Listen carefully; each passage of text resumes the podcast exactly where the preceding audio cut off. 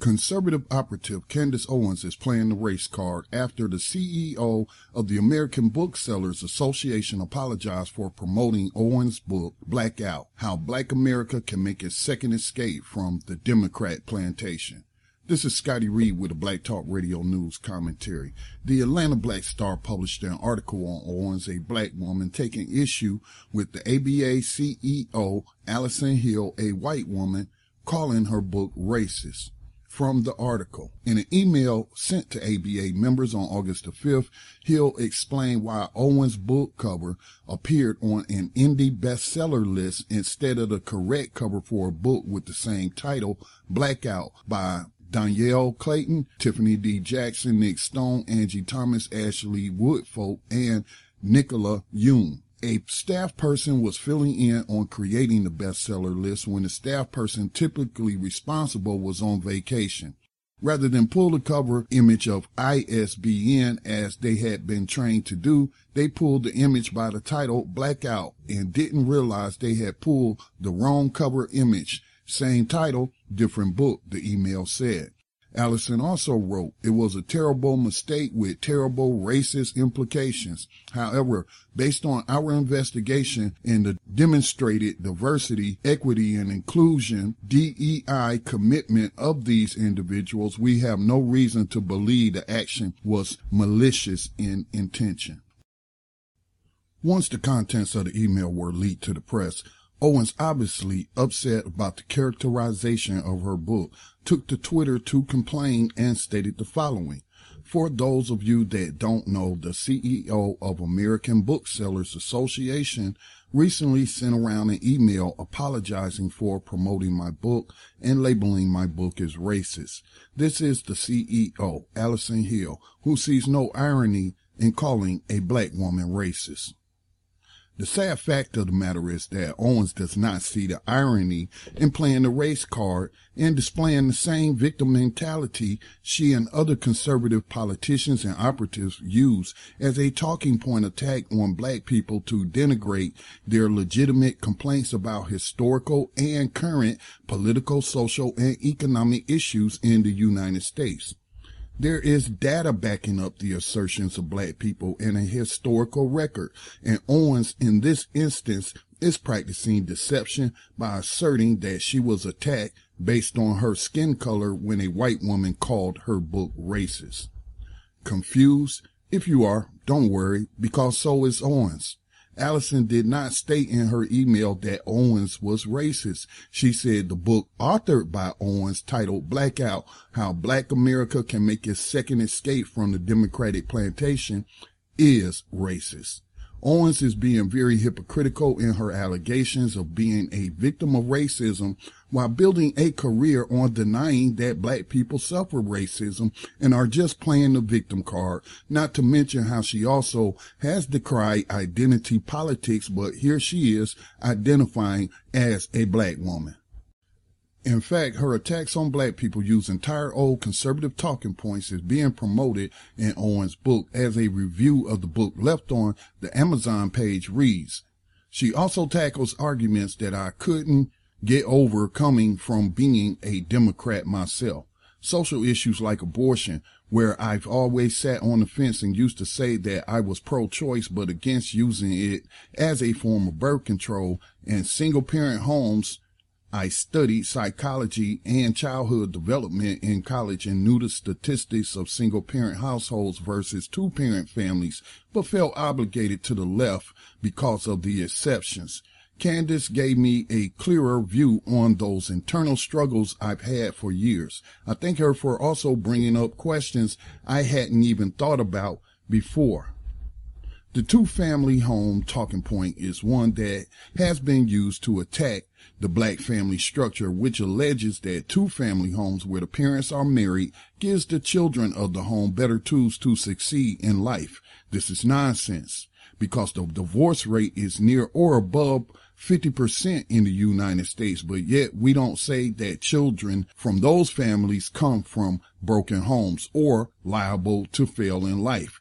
Then there is the issue of the black single mother trope when you are relying on tax returns and other records to determine if the father is living in the home where the two parties may decide for whatever reason to live together as they co-parent instead of opting for a traditional marriage.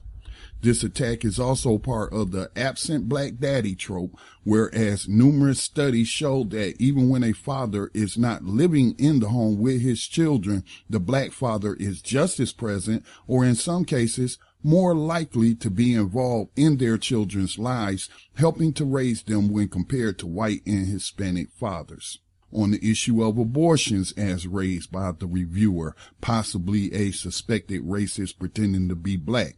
It is funny how the former President Obama's Affordable Care Act has helped to reduce abortions in the United States to historic lows and could go even lower if a healthcare policy like Medicare for all became the law of the land. If abortion is your central issue, then Medicare for all is the solution to the problem. The reviewer also wrote, personal note, I too had suffered from a victim mentality and how freeing it is to take responsibilities for one's actions and choices, and therefore taking control of one's own life. I hope this helps others free themselves of this burdening mindset as well. It's the best takeaway in this book, in my opinion. It would appear from this statement the reviewer is possibly a black woman, but who can say for sure with the amount of fake profiles and troll farms created by suspected racists pretending to be black on the internet. However, this statement shows the book is reinforcing racist stereotypes and talking points about black people having a victim's mentality that is popular in conservative circles. Another reviewer of the book is listed by Amazon as a verified purchase and shows the picture of a smiling black woman holding up a copy of Owens's book. From her review, we can see that another decades old racist trope about black welfare queens is promoted in the book. The review reads as follows. As I expected, Candace Owens' book is perfection. It's extremely well written, and I can practically hear her voice in my head as I read it.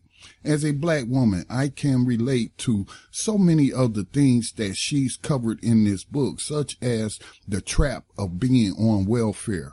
It reminded me of my own mother telling me once, Welfare mamas make welfare babies as a warning to not get dependent on the system to provide for me and my daughter. I was a young single mom at the time. This book is definitely needed right now, given the current state of affairs in our country, and it certainly solidifies my position as a proud conservative black woman. Here we have another point of hypocrisy concerning the identity politics Owens and conservatives use to attack the left. Here is an apparent fan identifying as a proud conservative black woman, co-signing a welfare trope that goes back to the Reagan administration. An article from NewRepublic.com titled The Myth of the Welfare Queen, the right turned Linda Taylor into a boogeyman, but her real life was much more complicated, reads, as Ronald Reagan and other politicians ginned up anti-government and anti-poor resentment in the 1970s and 80s, the welfare queen stood in for the ideal that black people were too lazy to work, instead relying on public benefits to get by, paid for by the rest of us upstanding citizens. She was promiscuous, having as many children as possible in order to beef up her benefit take. It was always a myth white people have always made up the majority of those receiving government checks. And if anything, benefits are too miserly, not too lavish. But it was a potent stereotype which helped fuel a crackdown on the poor and a huge reduction in their benefits, and it remains powerful today. In fact, the welfare queen trope has made a comeback in our current politics. It appeared when former Speaker of the House Paul Ryan decried inner city residents not even thinking about working or learning the value of the culture of work. It courses through President Trump's rhetoric as he's pushed for work requirements in a variety of public programs, arguing we must reform our welfare system so that it does not discourage able-bodied adults from working. There's nothing wrong with people or families needing assistance, getting that assistance from the U.S. government, especially as Reagan's trickle down policy still pushed by Republicans has been an absolute failure with the gap between the wealthy and the poor growing larger and larger by the day.